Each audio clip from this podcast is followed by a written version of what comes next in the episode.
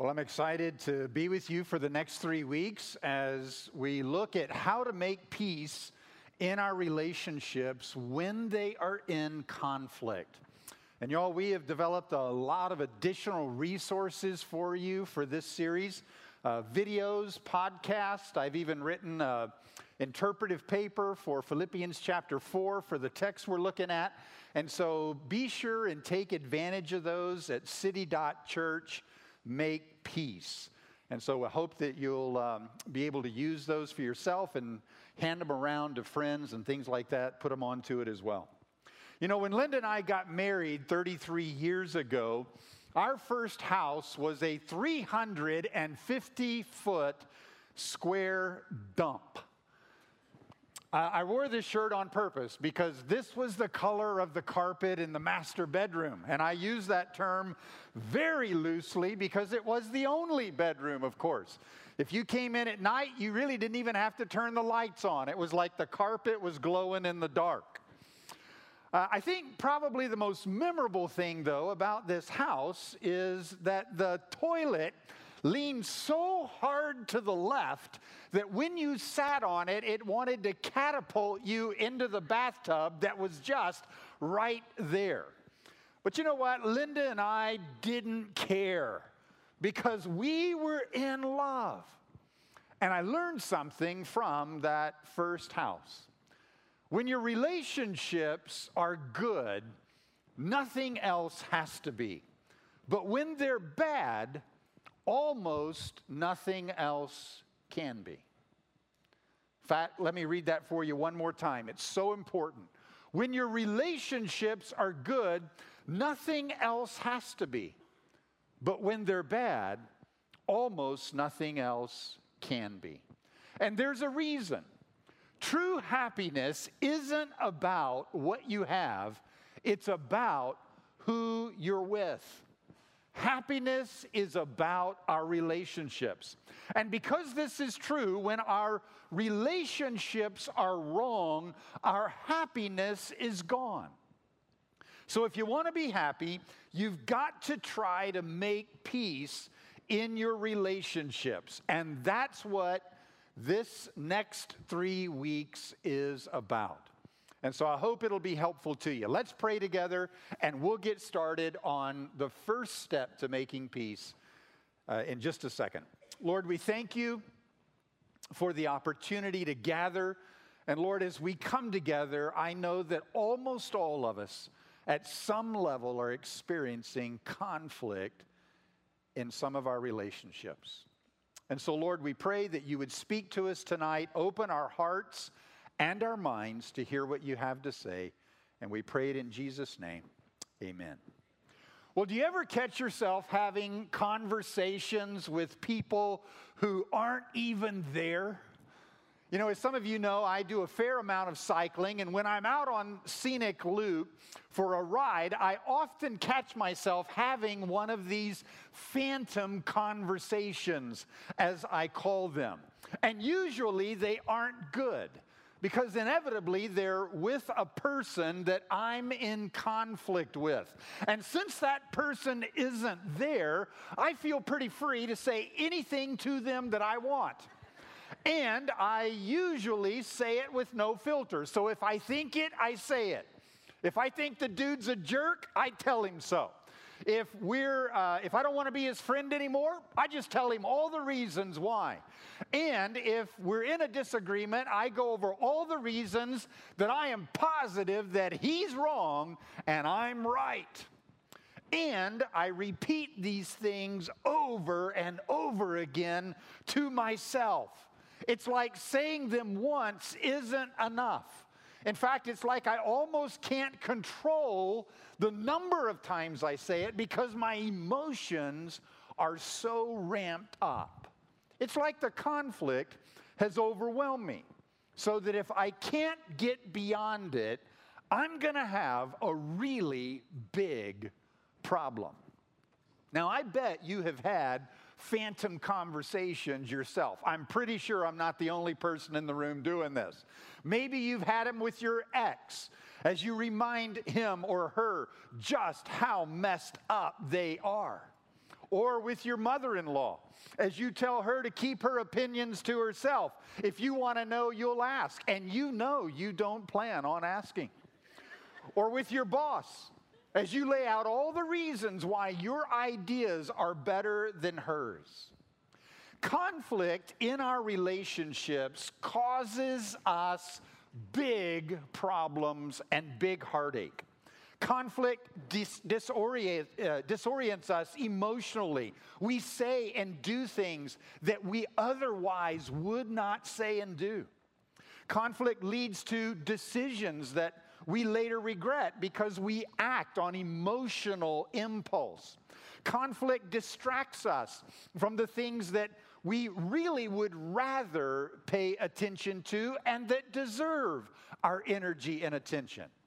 And yet, this isn't really what any of us want our relationships to be or to do. We want relationships, don't we, that are encouraging, that work, that help us live better lives. Because these are the kinds of relationships that make you and me happy. Because we know when your relationships are good, Nothing else has to be. But when they're bad, almost nothing else can be. Now, let's be honest.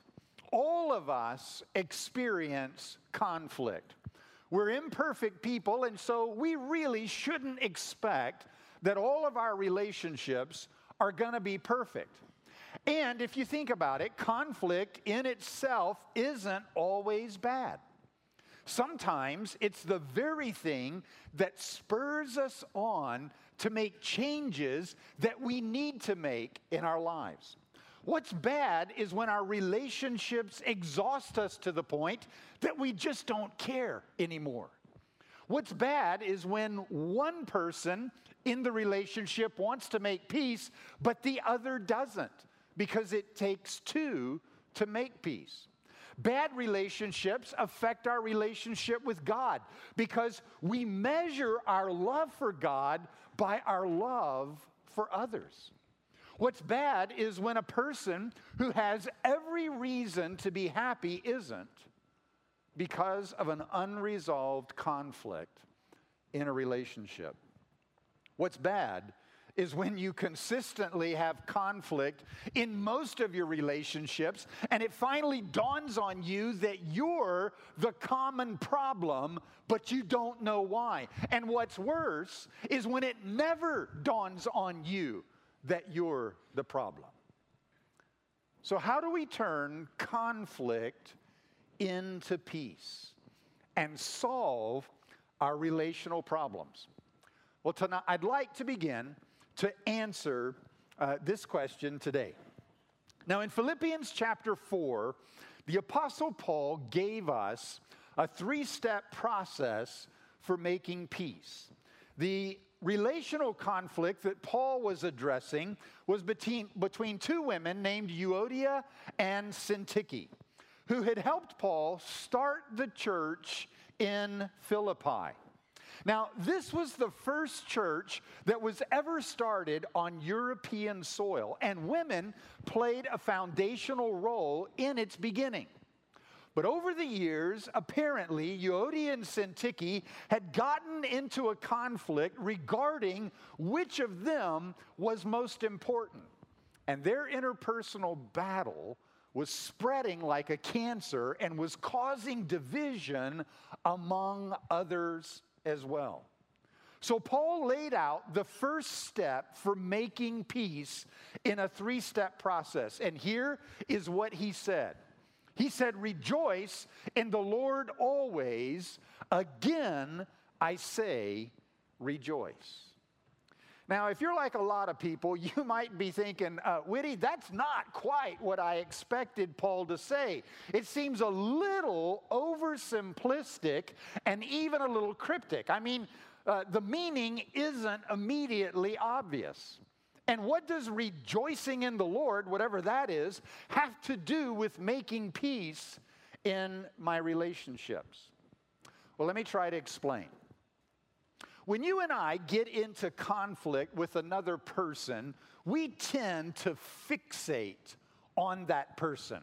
we might even get to the point where we blame them for everything that's wrong in our lives. But of course, when we do this, we've completely lost objectivity because no one other person is responsible for everything that's right or wrong in our lives. And without objectivity, it's hard to make peace because it's difficult to frame the conflict when you can't be objective about it. And so Paul said, step one in making peace is to change your perspective by focusing on God instead of fixating on the person. Now, I know this idea of focusing on God sounds a little bit churchy. We're in church, I get that. But, you know, what about for those of you who are on the edge of church? You're like, I don't even know if I believe in God. Why do you guys always have to put God in the middle of it? Well, we're in church, but it's actually brilliant advice anyway. And I want to try to show you why this little piece of advice that Paul gave is so brilliant for all of us.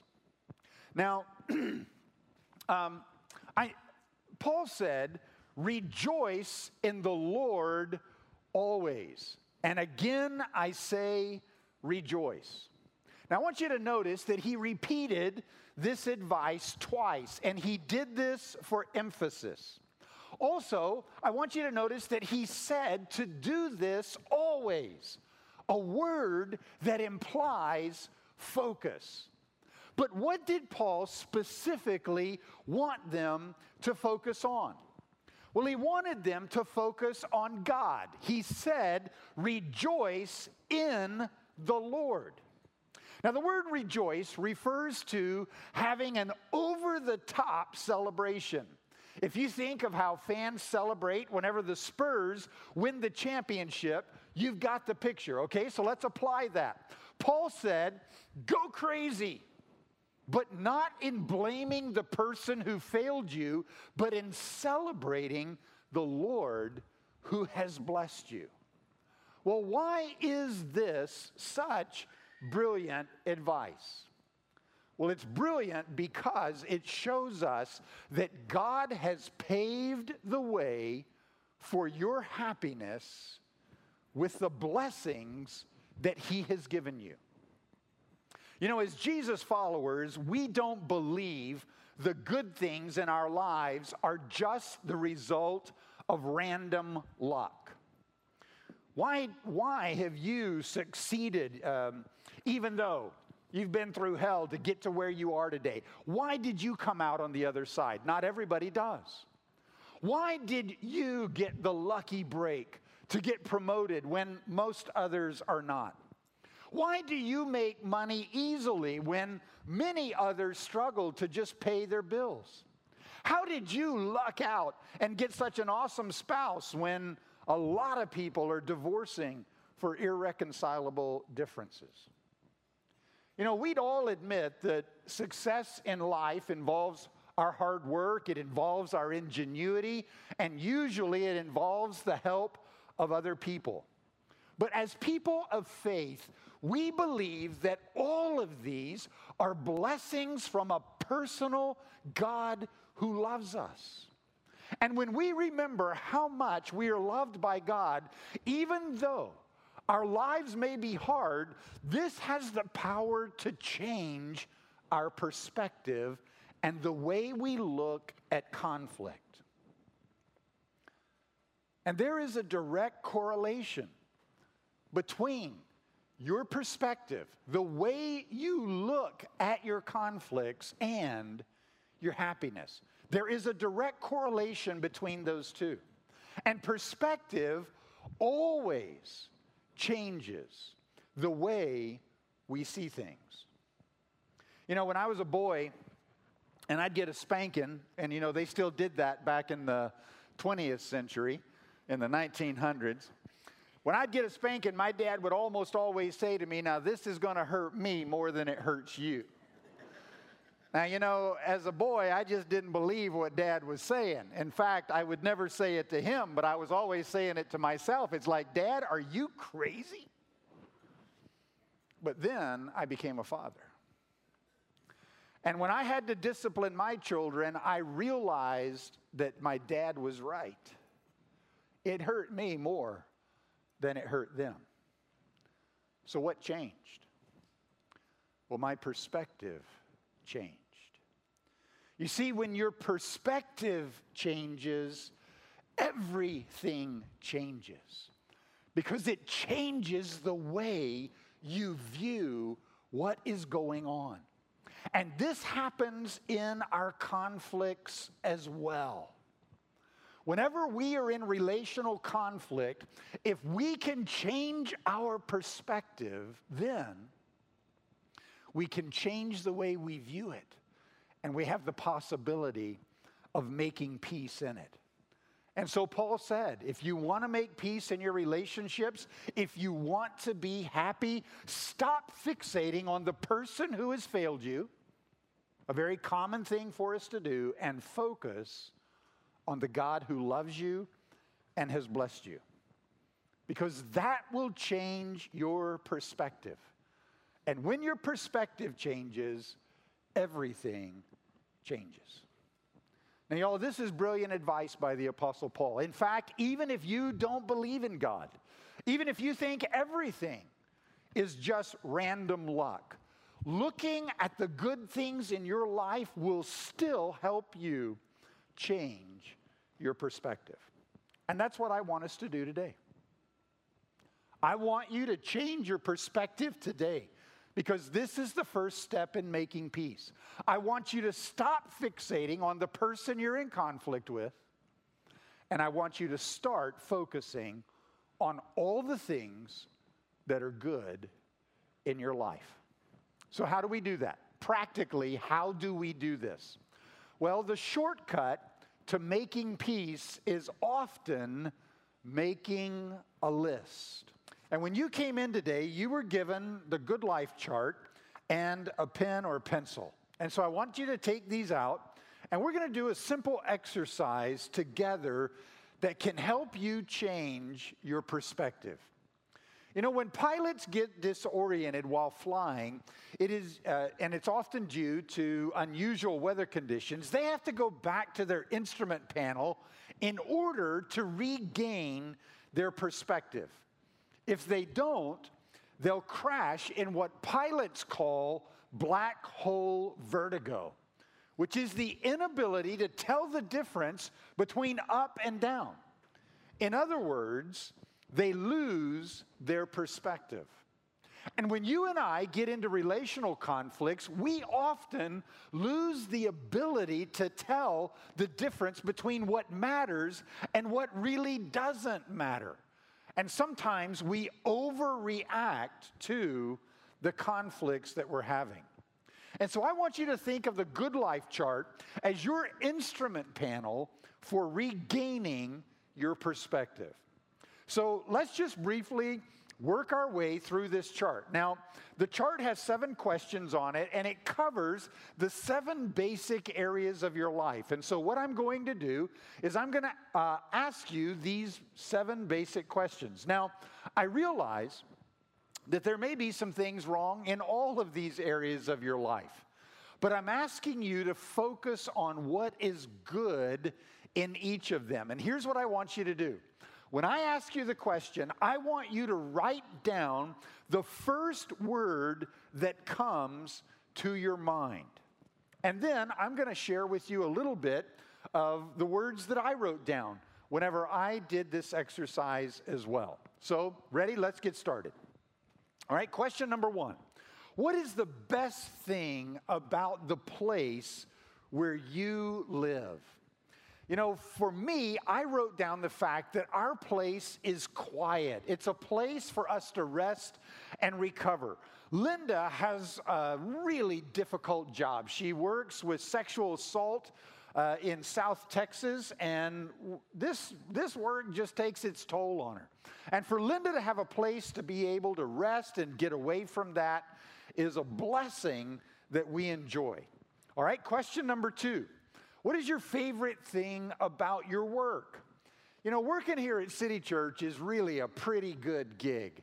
And one of the things that I love about working here is the fact that I have the freedom to create things to serve you. Third question What surprises you in a good way about your financial status?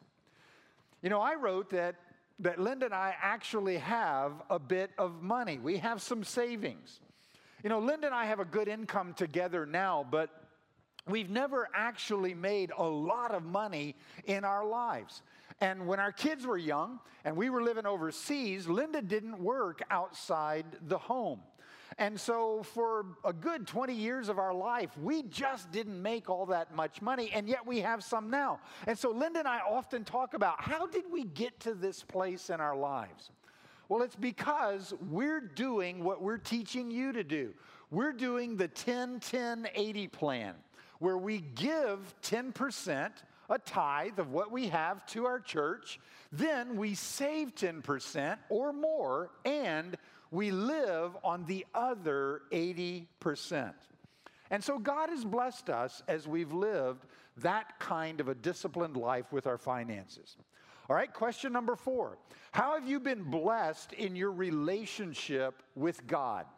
Now, y'all, I could talk a long time about this, but for me, when I did the exercise, it's that I still remember all those feelings and the things that happened over 50 years ago when I first believed in Jesus and received Him as my own personal Savior. And it's made all the difference in my life. All right, question number five what amazes you about your spouse? Well, for me, it's that Linda is so easy to live with because I'm not all that easy to live with. And so if she weren't, we'd be in trouble. Number six, what impresses you about your children? Now, I won't say that my kids haven't given me a couple of gray hairs, they have. But I tell you, I'm amazed at how responsible my young adult children are for themselves. And because they're growing into being such mature young adults, it makes it easy for me to be their father. And then lastly, what do you appreciate most about your friends? Well, for me, part of it is just that I have friends, but it's also that my friends are genuinely interested in what's going on with me. So, you know, when we fixate on the conflicts that we're in, it's easy to think that there's nothing good in our lives. But a process like this shows us that we all have legitimate reasons to celebrate. Now, making a list like this won't magically make your relational conflicts go away, but here's what it will do. When you gain perspective big things become small. You know, one of the challenges that all of us face is that our conflicts often seem like they are so big we can't possibly do anything about them. But when we gain perspective, sometimes our conflicts are shrunk, they become small, and they become more manageable. There's hope that we can actually uh, change and win in them. And then the other thing that happens is that the common advantages that we often take for granted become special blessings. And we see them as such from a God who loves us. And that double shift makes it likely, I think, that the phantom conversations will go away. And that's what we really want, isn't it? We want peace in our relationships. And y'all, I am telling you, this can happen to you. And that's why we're doing this series. Because when your relationships are good, nothing else has to be. But when they're bad, almost nothing else can be. Would you pray with me? Father, I want to thank you for the relationships that we have. I thank you that you seek us out to be in relationship with us. And I pray for us today that we would be people who would take just a moment to breathe and to gain perspective and to look at all the ways that you've blessed us in our lives. Lord, I pray for those who are in relational conflict. I pray that you would give them strength and endurance, give them patience, and give them the ability to see, in spite of that, all that is good in their life. And I pray this in Jesus' name. Amen. Well, if today has been helpful to you, I want to remind you that we have additional resources available for you that we've produced. We have podcasts, videos, we have uh, an interpretive PDF of the passage that we're studying, and you can get all of these at city.church slash make peace. And I want to encourage you to do that. Also, I want to encourage you if you're struggling with um, marital conflict to check out our program that takes place on Wednesday night. It's called Reengage. You can learn more about that online or stop by the Burgundy Pavilion. And then also, just want to let you know that our prayer team is here. Team, if you would come on, let us pray with you today before you get away from here. And if we can serve you in that way, we would love to do that. And then next week, um, we're going to be looking at step two in Paul's process for making peace. And I just want to tell you right now what I have to say is something that none of you want to hear. You're not going to like what I'm going to say, but it's absolutely critical if you want to make peace. So I hope to see you here. Y'all have a good week.